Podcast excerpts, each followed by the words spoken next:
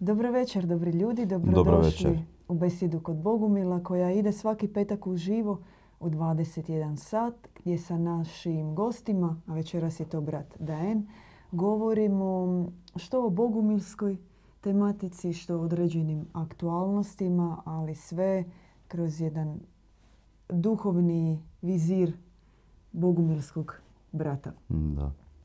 E, Želimo večeras podijeliti s vama naša razmišljanja o konceptu duhovnog revolta, e, podijeliti određene citate iz e, bogate objave Bogumila. Tema večeras je duhovni revolt. Mm. Pucamo odmah. Da. Da, čovjek je i sam po svojoj božanskoj prirodi revolucionar, ratnik. No uopće da bismo pričali o duhovnoj pobuni, revoltu, moramo znati prema komu, odnosno prema čemu i uopće definirati ovaj svijet.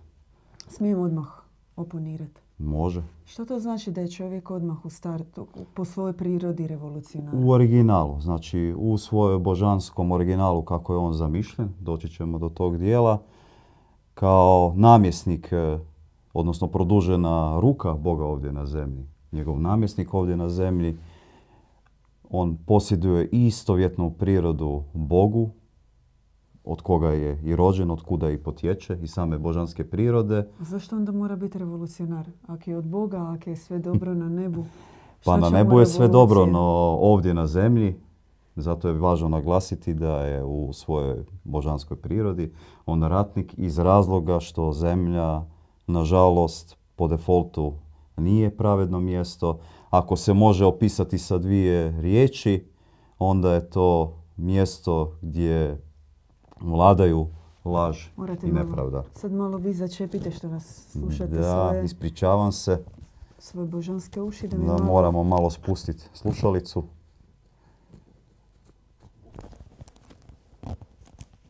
Evo ga, nadam se da je sada bolje.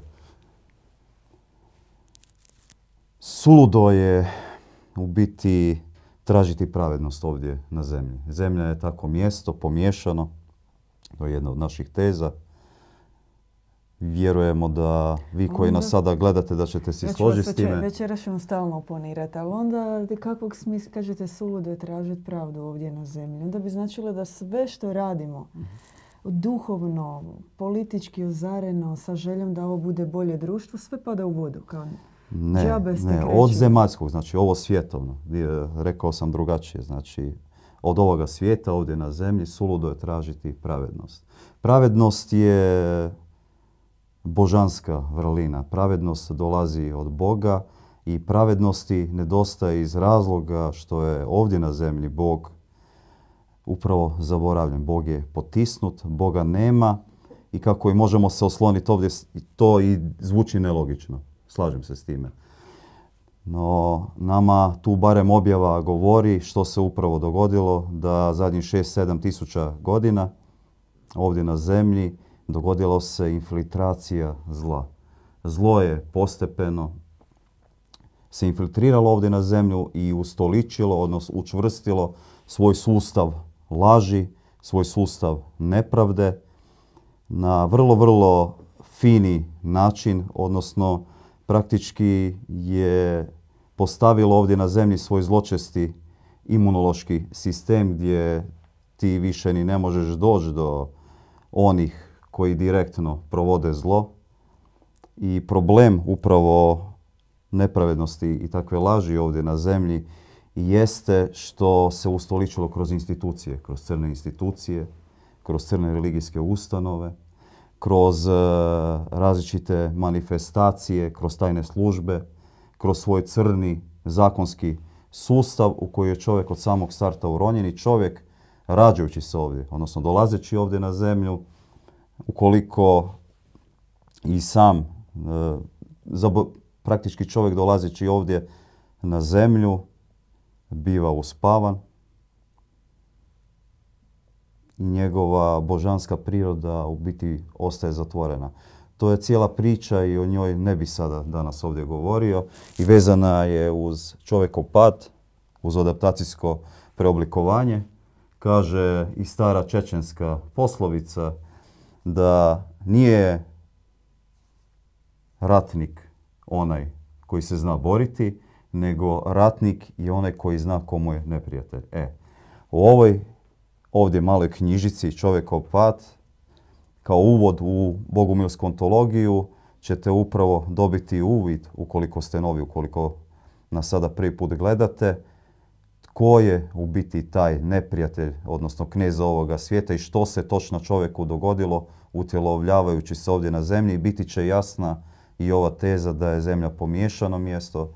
Zemlja je mjesto gdje, nažalost, trenutačno vlada nepravda, vlada laž, istine jedva da ima. Kad se pojave pravednici, istinoljupci, sustav je zločesti tako postavljen da automatski se okomi na takve ljude, krene odmah progon, krene hula. Nažalost, kroz povijest, povijest je bila svjedok e, zaista nevjerojatnih metoda kako su se rješavale i dobre zajednice ljudi koje su bile. Mogu isto dati primjer Jana Husa koji se pobunio na tadašnju katoličku instituciju koja je bila ustoličena u Češkoj kao i sam revolucionar, jedan ako borac, pravednik koji se protivio dogmama, protivio se isto tome da sam oprost grijeha ne ide kroz novac, nego kroz istinsko pokajanje. Da se čovjek jedino oslobađa zla, odnosno grijeha, na način da se istinski pokaje. I usprostavio se takvom nepravednom sustavu gdje je bilo previše malverizacije, mita, korupcije, gdje se čovjeka zaista varalo na svakom koraku i ono što je on doživio je nevjerojatno. To je tamo početak 15. stoljeća gdje su njega doslovce, kasnije nakon što su ga optužili i za herezu i optužili ga za sotonista, obukli su ga u haljine, gdje su se redali biskupi jedan drugi za redom, skidali s njega odjeću i bacali proklestva, anateme. I nakon toga takav pravednik koji je ipak stao do zadnjeg daha za istinu, posvetio je svoj život Kristu, završava spaljen na lomači. Znači, takve metode su bile kroz cijelu povijest. Danas, nažalost, takve metode se ne događaju. Svijet je malo drugačije mjesto i puno otvorenije. Na sreću. Pardon. Ispričavam se. uh Samo da znamo da, da, da. kako na sreću, sa vašim pogledom. Na sreću, sve u redu.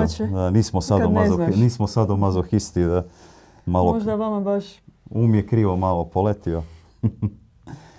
Nama su i rekli naši mučenici u objavi i Serafimi, majka Eufrozinija, da ono sve što su i oni prolazili, da mi to nećemo morati prolaziti, oni su to prošli za nas. I na sreću, znači ne na žalost nego na sreću, svijet je danas tako mjesto da se može otvorenije govoriti o onome što se pokušava ušutkati već tisućama godina. Znači, uopće prihvatiti da je zemlja tako mjesto. I uopće nije pitanje onda zašto je toliko nepravde, možemo se osloniti na objavu, možemo i sami vidjeti čovjeka koga žulja i koji vidi oko sebe laž i nepravdu, njemu to pitanje ni ne treba. On je osjetljiv na patnje svojih sugrađana, patnje svog susjeda, patnje milijardi ljudi koji žive na, ne na rubu siromaštva kako mi poznajemo, nego na rubu siromaštva kako nama uopće nije niti u svijesti. Kad čovjek nema niti dovoljno za onaj praktički prvi paket, on dostatni da bi mogao dostojanstveno uopće preživljavati. Nažalost, na zemlji je više milijardi ljudi koji nemaju čak ni to, koji se bore za korica kruha je njima blagdan. Evo sad se bliže blagdani, biti će stolovi puni, a imati svijest o tome da mnogi neće imati, ne da neće imati takvu blagodat na stolu, nego da neće imati koricu kruha, a kamoli pitke vode je upravo odraz duše koja tako se osjeća i njoj zaista pitanje od kud nepravda, zašto nepravda ili da li ima nepravde na zemlji, njemu je to potpuno jasno. On vidi i milijone ljudi koji pogibaju u saobraćajnim nesrećama, vidi ratove masovne koji su pokrenuti, vidi koliko se događa u minuti samo abortusa trenutačno u svijetu. Vidi općenito zločesti postavljeni sustav koji, nažalost, na uštrb ljudske energije i one božanske koje čovjek posjeduje u sebi, hrani samoga sebe. A pri tome čovjeka baca potrošenoga, tako izžvakanoga, ispljuvanoga van i šalje ga u onu crnu raku smrtnu gdje ga se doslovce blagoslivlja na smrt. Takav je svijet. To je struktura svijeta. I onda nije to pitanje. Pitanje je u biti što ja mogu učiniti. U tome je duhovni revolt. Što može učiniti ona osoba, onaj čovjek kome je dosta, kad u njemu zakuha provrije krv i ne može više gledati takvu nepravdu i laž oko sebe. Sad dolazimo do tog dijela. I pravo pitanje je što takva duša može učiniti. Tu kreće duhovni revolt, odnosno duhovna pobuna. Kad se ti vidiš da je ovaj svijet istkan od laži, istkan od nepravde. I kad ti uputiš onaj vapaj, jer ga nemaš ovdje više kome uputiti, ti uputiš taj vapaj nebu. Tek tada ti praktički bivaš spreman za, usudio bih se reći, za božansku objavu, za ljubav uopće i kad tebe dotakne, oprži ta ljubav božanska, da nije Bog onaj koji je postavio takav pomiješani sustav, nego zli sustav institucija. Kaže, najgore što su napravili upravo je što su odvojili ljudsku prirodu od božanske i rekli da su nepomješive. Na samim time objava, sad ću parafrazirat, objava o tome govori i govori na taj način da se time u biti odvojilo čovjeka od Boga i time mu se preko ustaljenog institucionalizma ovdje na zemlji religijskoga zabranila uopće svaka pomisao da može biti ne bolji, nego dobri, potrebit ću taj neologizam, da može raditi na samopoboljšanju, ali u stilu da bude bliži Bogu, da počne usvajati njegove kvalitete, da se ukine ta distanca između Boga i čovjeka. I prvo što kaže kao prvi preduvjet opće i toj pobuni jest čišćenje od te proklete, crne, institucionalne, religijske hipnoze koja čovjeku ne da da izađe van tog dogmatičnog sustava, sustava suiskupiteljstva, suspasenja, otkupljenja, gdje ti tebi treba određeni tamo popek da ti praktički ako želiš sebe otkupiti, on tebi mora biti u ime tebe odvjetnik, ali ti ne garantira. On tebi ne garantira da jednog dana kad dođe sudnji dan da si ti otkupljen. On samo garantira da ako to radiš da ima šanse. A ako to ne budeš radio, no što su radili Janu Husu, rekli smo na početku. A na teme prokletstva. No, ovo je poruka isto njima da ako već e, izazivaju ime Kristova, nek se onda zapitaju što bi Krist napravio i kako je Krist činio, budući da to rade, nažalost, u ime Krista koji je i drugima pravo noge, koji je svjedočio sve suprotno. Svjedočio je dobrotu, svjedočio je ljubav, svjedočio je najveći ideal ljubavi, dati život za bližnjega. Potpuno drugačija priča. I ako to tebe ne zažulja u tvojoj prirodi, takav sustav postavljen nepravde na zemlji, onda kako mi možemo duhovno revoltu i pobuni pričati. No ako te zažulja, onda ćeš se ti pobuniti na takav sustav i nećeš imat mira. Ne možeš imat mira u tom slučaju. Taj cijeli sustav je upravo postavljen da bi ukrao čovjeku njegovu blagodat i onu istinsku prirodu koju čovjek posjeduje i da čovjek oduzme ono ratništvo koje on ima u svom srcu, ali ratništvo ne u mehanizmima zla, kao zlom na zlom. Dao bi još jedan primjer iz francuske revolucije tamo, taj francuski humanizam, tamo Robespierre, Jean-Paul, Danton, Hebert, cijela ta ekipa kad su krenuli kao u slobodu čovjeka, kad su se isto uzdigli na religiozno postavljenu instituciju, I ono što se upravo dogodilo, koristili su mehanizme zlom na zlom, skinuli su taj vlastelinski sustav koji je vladao tada aristokraciju, padale su glave, a odmah tamo, već kad su se oni ustoličili, uveli su praktički iste metode i tehnike koje je imalo tadašnje, tadašnji aristokratski sistem. I onda se dogodilo da se Robespierre na kraju obračunao sa svojima. Tamo je bilo sukob između Jakobinaca, Žirondinaca. A Robespierre je isto tako obezglavio Dantona, obezglavio je tamo Heberta i na kraju isto ono što se njemu dogodilo iste te godine kad su oni obezglavljeni i on je završio na giljotini. I onda cijeli taj sustav koji su oni uveli i zabranili su čak u crkvama mise, pokušali su novi religijski sistem čak ubaciti deizam kao Bog postoji i treba biti e, Bog u cijeloj priči, no Bog je sve stvorio, napravio je sve zakone, sve štima, gravitacija, sve funkcionira i dao je čovjeku na upravljanje, a on se maknu iz cijele priče i uopće više ne gleda, ne promatra ono što je napravio. Znači kao da je stvario izvan sebe. Ne iz sebe, nego izvan sebe. I događa se opet, e, nakon što su uveli smrtnu kaznu za sve koji su išli na mise u crkve, događa se, nakon što su njega obezglavili, opet određena revolucija, pojavljuju se Napoleon, pojavljuje se ta klika koja stoji iz Napoleona, koja postavlja praktički njega, nije on sam sebe postavio.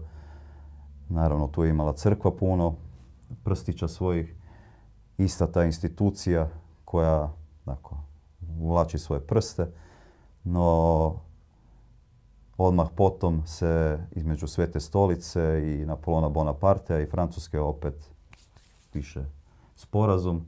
Riješili su se one revolucije koja je bila opasnost.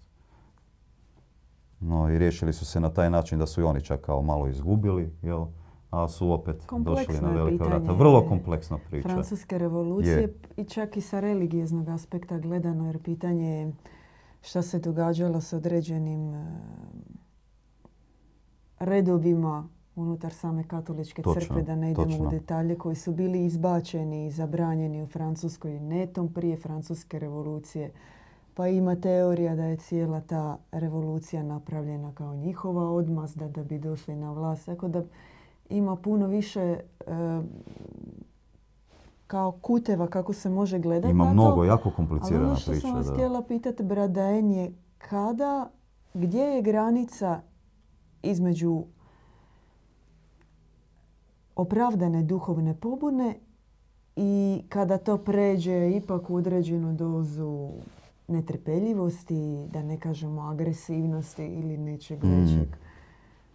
Kao što duhovnu pobunu čini baš duhovnom, koji su njeni okviri, kako da ona ne prođe ovo što ste vi rekli, odgovarati zlom na zlo. Da, ovo praktički spomenuto isto bilo samo iz jednog razloga da se vidi ono što njima nedostajalo i što je falilo upravo tim pobunama. Duša koja osjeti pobunu i koja osjeti da treba upravo napraviti revolt prema nepravednom sistemu. Treba se sjetiti eh, one Kristove, odnosno zoroastrijske čak, praktički tu bi isto predstavio knjigu da nepoznati Krist, možete ovdje vidjeti, piše Perzija, Jeruzalem, Efes, važno je sad u ovoj našoj priči tu Perzija, perzijsko podrijetlo, zoroastrijsko podrijetlo, gdje Krist u biti nastavlja duhovnu takvu, gdje nastavlja duhovnost koje je pripadao sam isto Zoroaster, gdje on sam potječe isto od Perzije, koji je perzijskog podrijetla. Ako pročitajte si, nabavite si, to je ona sveta, dobre misli, dobre riječi i dobra dijela. Čini se tako jednostavna, čovjek bi mogao na to reagirati, no ok, da šta, pa da, dobre misli, dobre riječi, dobra dijela, otkrili ste toplu vodu, no kako će to pomoći u duhovnom revoltu, duhovnoj pobuni, jer zvuči jako jednostavno u biti. No nije jednostavno, poprilično je u biti komplicirana formula, pogotovo za nas formirane od uh, ovih institucija, od ovog svijeta, od obitelji isto koje su uronjene u sam ovaj svijet. Mi u biti ne poznajemo niti šta je dobrota, uopće da bi definirali dobrotu sad bi trebali prvo ići u negacije, pa bi onda morali natruhe početi onako grabiti mrvice dobrote, no sve kreće od toga, od dobrih misli. I to je jako teško prepostavlja trud i napor. Probajte vi svaki dan, svaki dan imati samo dobre misli. I one primisli koje dolaze, koje vas tjeraju da crno gledate na svog susjeta, da bi na njega najradije se izvikali, izderali.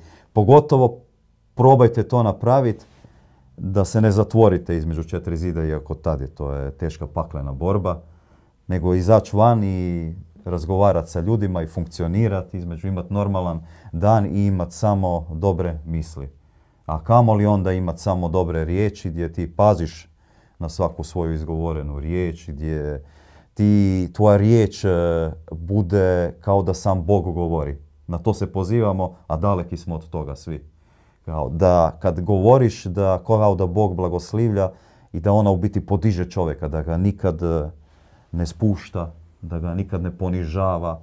I onda još, nakon svega toga, imati isključivo samo dobra djela. To je već taj stupanj kada tebi dođe dobra misao koja se može već ispoljiti van u krugu tvojih bližnjih kao dobra riječ, dobra rečenica, tako dobiti svoju formu, oblik, obogatiti se njihovim odzivom i na temelju toga praktički mi dogovorno možemo razviti projekt i krenuti u čin dobrog dijela, čak zajedničkom snagom. E, tako nešto, tako postupiti, tako napraviti uopće nije jednostavno.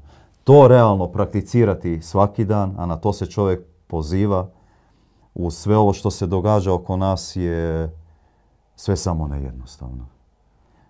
Ako ne vjerujete, probajte jedan dan baš, ali za ozbiljno si uzmite u srce i zaista cijeli dan se trudite imati dobre misli, sve ono što vam crno dolazi, sve primisli, sve što ocrnjava bilo koga u vašoj okolini, probajte odstranjivati. I vidit ćete da je to za to potrebna izuzetna i fokusiranost, čak e, izazivanje nebeske pomoći, što praktički mi radimo, jer ona snaga koju mi dobivamo nije ovo zemaljskog istog porijekla, zaista posvetiti se dobrom Bogu.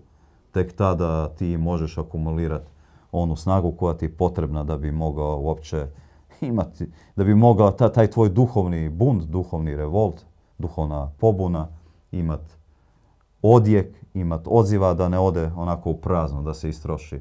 Kao čovjek koji se pobuni, a onda mu bude dosta, pa tamo nakon ne znam koliko pivi ili čega legne u krevet, ode to sve u preda Se, da. da, preda se. Skoro smo pola sata večeras u Eteru, govorimo o konceptu duhovnog revolta. Podsjećamo da lajkate hmm. naše videe, šerate, odete na naš web, pogledate bogumilska izdanja ako ih već nemate.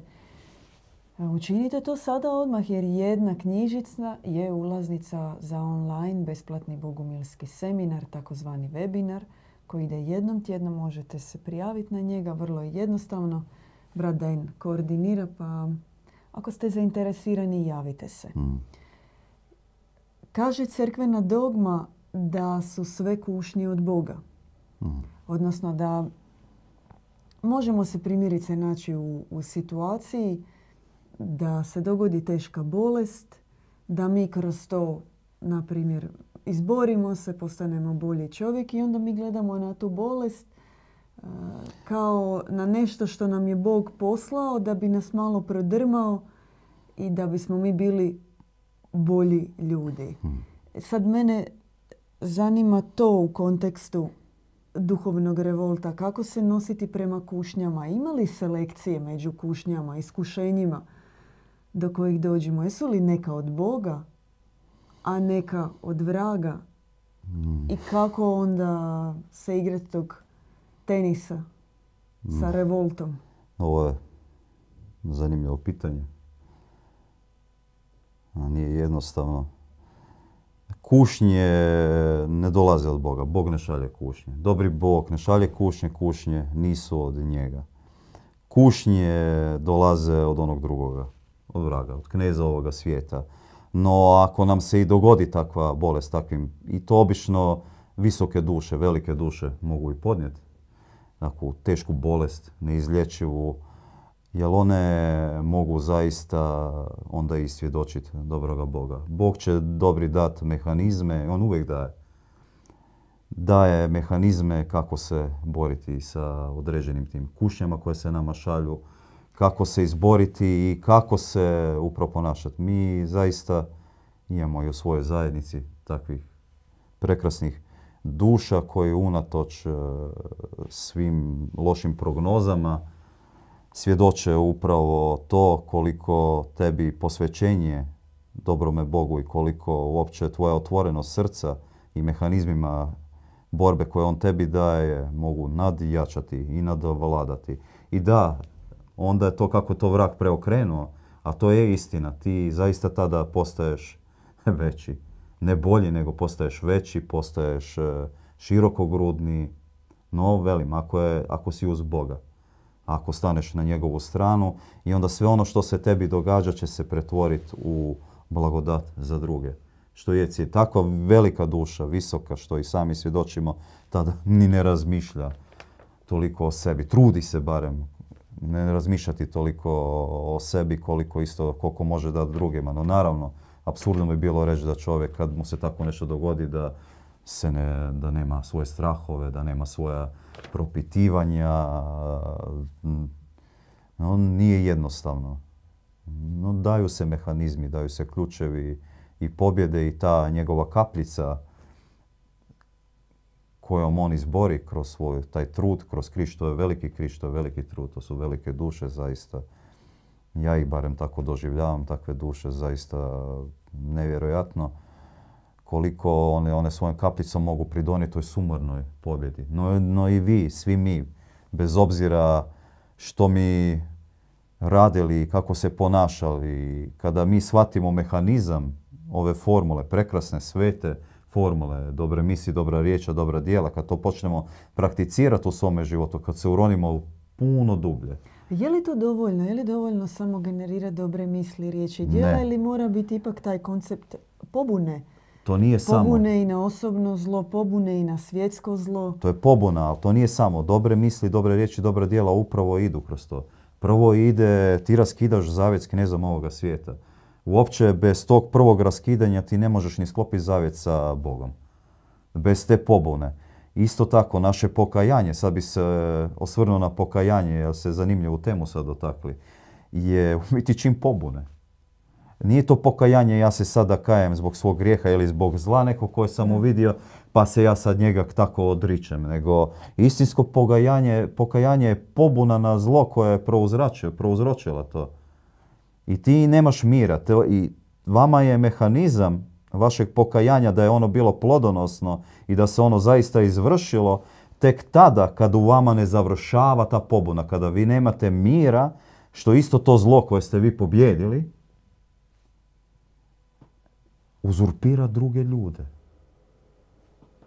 I vi nemate mira. To je tek pravo istinsko plodonosno pokajanje. I to je ona prava pobuna. I vi nećete imati mira dok god praktički, ukoliko se progledali skroz na to zlo i ukoliko se zaista istinski pokajali, vi ćete onda gdje god da osjetite, gdje god da vidite to isto zlo kako opsjeda određenu dušu, kako je ne da mira, kako se duša toga ne može osloboditi, vi se nećete s tim miriti. To je pravo istinsko pokajanje. Ukoliko to samo ja se odričem, to sve, ali ti se nisi pobunio direktno na to zlo koje je uzrok toga, onda to nije pokajanje. Onda nema nikakve praktički promjene preobrazbe, to isto samo potiskivanje još dublje. I kad ta će to izaći van? I u tome što se dobro rekli. Ali to upravo ide, to formula ova sadržava u sebi. Zato ona nije jednostavna, dobre misli, dobre riječi i dobra dijela. I tu možda je jedna neutješna vijest i jedna utješna vijest bih htio samo spomenuti. Neutješna vijest je, znate, sad kada dobijete tu formulu, e, morate shvatiti da ništa se ne događa preko noći praktički, skoro ništa, ajmo to tako, bit ćemo ipak iskreni, neke stvari se i događaju preko noći, ali zlo koje je postavilo svoj sustav ovdje na zemlji, tako fino, profinjeno, infiltriralo se u sve pore društva kroz čovjeka, Znači, ta, te tisuće godina ne postoji prekidač. Zato, ona, zato su i bile spomenute revolucije, koje su isto kompleksne same po sebi. Iz razloga što ne postoji prekidač koji će samo tako ćemo promijeniti vlast. Mi ćemo doći na, u sabore, mi ćemo preuzeti e, praktički sve poluge i mehanizme vlasti pa Postavit ćemo svoj pravedni sustav kako ga mi zamišljamo. Pa mi tih primjera imamo kroz povijest. Ono sa Francuskom revolucijom samo bio jedan primjer. Ako nema uzvišenog cilja, ako ti nisi stao pod e, Božji, tako, pod Božje nebo, pod Božji štit, ukoliko se ti nisi zaista pravedno pobunio da je ovdje sve puno nepravdi i laži, da nešto grdo tu u cijeloj priči ne štima, ukoliko nisi sam progledao prvenstveno i na ono što tebe isto unutra muči i ganja. Znači, kad govorimo o promjeni svijeta, prvo treba krenuti od sebe, treba mijenjati sebe. Sad kad ste to rekli, je li naivno razmišljati da se može dogoditi određena skupina ljudi sa uzvišenim ciljevima, dobra ekipa koja može promijeniti sliku svijeta? Duhovnu, duhovnu revoluciju pokreće uvijek manjina. Tako je bilo za vrijeme svih velikih pomazanih duša, počeši od Zaratustre, Krista, sad neko bi rekao pa i Muhameda tamo bude, znači svih velikana i danas isto pomazane duše, tako kako smatramo našeg dida Ivana. Neko bi rekao čovječe, ali evo bili su, ali ništa se nije dogodilo na bolje. No njihova priča još nije i završila. A sačuvaj Bože ako će, tipa, ćemo imati onaj jahvistički pristup kao Jahve šta ima. Sad je on uzdignuo, kako ste rekli, malu šačicu ljudi e, koji će biti tako pravednici, uzor svima, a one koji ne valjaju ćemo po kratkom postupku obrisati, riješiti. Kaput. Da, kaput, a ovakve zajednice, sad nove svete bogumilske zajednice, tamo postavit ćemo po, e, u Španjolskoj, postavit ćemo u Hrvatskoj, postavit ćemo po zemljama, onda će vas sačuvaj Bože, od toga ne bu apsolutno bilo ništa i uopće nije u tome poanta priče. Poanta priče je da čovjek koji se pozvao prvo uopće koga je dotakla Božja ljubav, sebe ne smatra ništa posebnim i boljim od drugih. Jednostavno razlika u tome što ga je dotakla i opekla istina, opekla ga je Božja pravda, opeklo ga je ona ljubav o kojoj je u biti maštao, koju je tražio, kakvu nije našao ovdje na zemlji. Onda on ima takvu praktički njemu u biti nije jednostavno iz razloga što je on pozvan svjedočiti to drugima. U tome je poanta cijele priče da on kad pobjedi nešto, znači bilo tko od nas, vi, tko god u ovome svijetu, kad ga je već dotaklo i kad pobjedi određeno zlo, prvenstveno u sebi, govorimo o sebi, neš ići sada mahat mačem doslovno i udarat sada prema svemu što misliš da je crno. Nažalost, sve strukture su pomiješane i političke i sad ti odvoji dobrotu i zlo ovdje u ovom svijetu. Nije jednostavno, zato i krećemo prvo od sebe, jer vidimo pomiješanost prvenstveno u nama. Skužimo da kreće isto od nas. E, onda ćeš ti tu pobjedu koju, jer ti jedino možeš svjedočiti pobjedu koju si ti pobjedio. Da.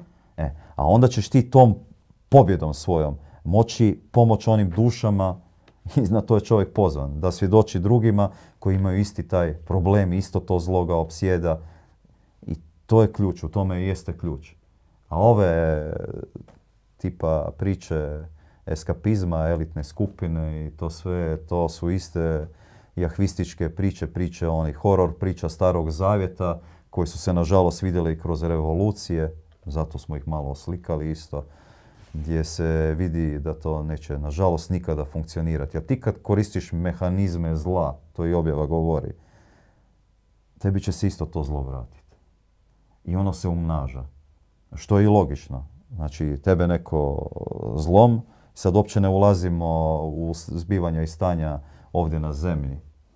I da pače čovjek e, na koga zlo napada i treba se obraniti. Uopće sad to nećemo ulaziti u tu priču, ali treba shvatiti da kada ona oko za oko, zub za zub je u biti ahvistička. E, zla koja umnožava zlo ovdje na zemlji. I zemlja, nažalost, dogod se to bude događalo, uvijek će biti pod znakom takvog teškog stradanja, teške, teške krvi. Onda dogod okreni ne... drugi obraz? E, okreni drugi obraz, što je, nije uopće tako jednostavno i nije za svakoga. I pitanje je... I ono, duši, duši sve prekipi ovoga, praktički kad te neko napadne, to je najteže. No, jedini način kako će se početi to okretati da se počnu formirati takva utočišta, takva mjesta, takve zajednice gdje će to biti moguće. Ne možeš ti kako ide iz psaltira, ne mogu se sada sjetiti, ali s pogubnim ne dijeli sjedišta. Ne, ne sjedi, ne sjedi e, tamo s onima koji jednostavno još nije njihovo vrijeme, još nisu progledali Njihova na svoje zlo. dosada žalosna, da. Praktički, jer ne možeš ti ići vježbati svoju dobrotu u nekakvim kriminalnim krugovima, ići tamo među čudovišta kojima nije uopće problem ubiti čovjeka koje su takve demonizirane duše i ići vježbati svoju dobrotu. To... Kaže objava, kada se čovjek preobrazi, umnoži dobrotu u sebi, dođe do stupnja duhovne svjetiljke, onda već i u njegovoj okolini Točno. ne može se događati zlo. Tako da utješna vijest je nećete morati okretati drugi obraz jer se neće ni zlo događati oko vas. Mi smo otprilike došli do nekog ajmo ga nazvat, Možemo, da. Puno smo toga pripremili, valjda, nismo rekli ni jedan posto, ali možemo prema kraju. Neću, neću vam oduzimati riječ ako ste htjeli još nešto reći, ali prije svega da zahvalim svima koji su lajkali, koji su večeras s nama u četu, šalju svoje pozdrave i mi uzvraćamo. Uzvraćamo. Uzvraćamo, evo bliži nam se i kraj ove godine, bili ste vjerni s nama uvijek na besjedama, svim javljanjima uživo. Formalno to je samo jedan izmišljeni prelazak u novu godinu, ali eto iskorištavamo priliku da zahvalimo na vašoj vjernosti i podršci, e, pomaganju da ovaj e, kanal i dalje djeluje, traje, on je vaš. Pa eto, ako ste i u prilici i možete, imate u opisu našeg videa ispod e, račune na koje se može dati donacija koji bi pomogli da mi osvježimo malo našu opremu, svjetla, da izađemo sa našom tehnikom iz 20. stoljeća i da uđemo u 21. stoljeće. Da, neka to bude duhovni, vaš duhovni revolt prema nepravdi da, na ovome duhovni revolt, a vi ste nositelji te revolucije. Upravo pa tako. Ako možete, od vašeg srca uplatite da se vaša emisija nastavi i vaš kanal održava. Kratko bi samo da postoje tri načina kako reagirati. Budući da smo dotakli, pa ajmo malo konkretnije. Postoji ipak e, tri načina kako reagirati na očitu nepravdu u tvom okruženju. Znači čovjek je pozvan da tamo ono, gdje on biva, gdje on je, gdje je njemu srce, koliko je njemu srce veliko i koliko može doprijeti da on tamo upravo ide kroz ovu svetu formulu dobre misli, dobre riječi, dobra dijela. A da na nepravdu reagira naravno pobunom. I tri su načina. I prvi i najveći stupanj je da reagira rukom, da zaustavi. Ukoliko vidiš očitu nepravdu, da ako možeš i ako imaš toliko u sebi akumulirane snage, akumuliranog duha, da to spriječiš rukom. Takvi velikani su bili ratnici, heroji, poput, evo, spomenut ćemo samo neke kod nas, poput Matije Gupca, Petra Svačića. Bilo ih je, njih ima i njih će biti. No, ako već ne možeš rukom, onda barem riječu zaustavi. Izgovori. Nemoj se složiti s tim što se događa. A tamo gdje ne funkcionira ni riječ i gdje nažalost okolnosti nisu baš takve da bi mogao izgovoriti, kažu onda u srcu nemoj blagosloviti to zlo, nego pobuni se na njega. A za one koji su posvećeni postoji takav jedan mehanizam na koji vas pozivamo, a to srce u biti jest molitva. A ta molitva onda radi čega se i sami isto i kajemo jer nam nedostaje još takvog stupnja svima nama ovdje na zemlji. To je ona Kristova gecemanska molitva kad e, tebi nabreknu žile, kad si ti u stanju ne samo pred infarkta, nego tebi samo što srce ne iskoči van, koliko su osjećaš i koliko te boli nepravda, da se ti svojom molitom zaista na tu nepravdu osokoliš i cijelim svojim bićem, cijelim svojim srcem dozivajući sve, sve božanske snage suprostaviš tome. E, na to se u biti čovjek poziva i to je ono što nama danas fali. Tako, znači tri mehanizma, to si zapamtite, na nepravdu nikad nemojte prešutno, nikad nemojte samo krenuti glavu na drugu stranu. Ako možete rukom, fenomenalno, super. Ako se možete zaista dati, kao dati sebe ispred i zaštititi one koji su nemoćni. Ako ne možeš, barem riječi. I treće, znači srcem, odnosno molitom, da molitva bude zaista takva da ona mijenja, da je ona vrlo konkretna, ne samo tamo lupetanje, izmoljavanje, eh, na molitvica, na ne, ne, ne, praktički ne želim sad to ni izgovoriti. I zadnje što bih rekao da najveći revolucionarni preokret eh, danas jest djevičanstvo, čistoća. Djevičanstvo će spasiti svijet. Nažalost, ostalo nam još samo par primjeraka knjige, ali na sreću pripremamo novo izdanje. E,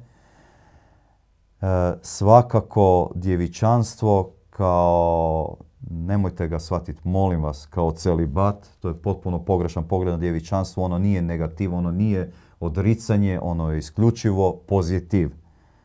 Djevičanstvo kreće uopće od e, našeg uma, od čistoće naših misli, od naših očiju, da naše oči gledaju čisto, blagoslivljaju čisto, da naše riječi postanu čiste, božanske, da naše riječi mogu čovjeka utješiti, okrijepiti, od našeg sluha, da ne blebetate sami sebi u usta, da ne tračate, ne ogovarate, nego da imate sluha za svoga bližnjega. Čak i kada ga nešto muči, uključite svoje srce za njega, znači uključuje naše srce, naše ruke, naše noge, cijelo naše biće. Djevičanstvo je nešto što mi smo tek sada zagrebali možda ono zrnce pijeska u Sahari, koliko je ono veliko, koliko je ono božansko i sama priroda dobroga Boga na koju se čovjek poziva ponovno vratiti u svoj život, jer čovjek koji je rođen i sam iz sastava, znači nije sklepan izvan, nego je rođen iz sastava svevišnjega, on i sam posjeduje duboko, duboko unutrini svoga srca tu neiskvarenu, originalnu, izvornu, neporočnu prirodu koja je djevičanska. Djevičanstvo nije negativ, djevičanstvo je plodonosno, ono rađa, ono stvara, ono diše. Takav jedan revolucionarni pokret, revolucionarna opća ideja u koju se možete uroniti, koju možete implementirati u svoj život, će promijeniti, preobraziti vašu okolinu u kojoj se krećete. To je ona svjetlost koja se danas daje čovjeku. A onda ćemo mi početi na tom temelju i spoznavati što jest dobrota, što znači imati istinska dobra dijela, kako stvarati zajednice, kako upravo vratiti ravnotežu i harmoniju između Boga, čovjeka i prirode, gdje će svaki od njih zasjeti na svoje zasluženo mjesto, gdje će i čovjek zaista postati Boži namjesnik ovdje na zemlji. No, do tada nam treba postati bogobauštelcima i čovjek je pozvan prvo ipak malo zasukat rukave, raskrčit malo sve. Prvenstveno mislimo na ono unutar njega samoga što se nalazi, razdvojiti dobro od zla, početi razdvajati, početi se učiti na novo kako komunicirati, kako razgovarati, kako biti milostiv. Kaže objava, puno smo govorili o pravednosti, a kaže objava milosrđe ispred pravednosti. Pravednost, ali dajte jedan milimetarčić, jedan stupančić, jednu tako malu dlačicu prednosti milosrđu. Da milosrđe ipak prevladava nad pravednošću, kako ne bi upali upravo onu zamku gdje se u čovjeku opet može probuditi agresija, nametanje, indoktrinacija koja čovjeka će odvesti sve samo ne na dobar put, u čistu propast. No, djevičanstvo, djevičanstvo, djevičanstvo. Hvala Vradajen. Mi vas pozdravljamo i čekamo u novom javljanju Bogomila. Mir vašim dobrim srcima.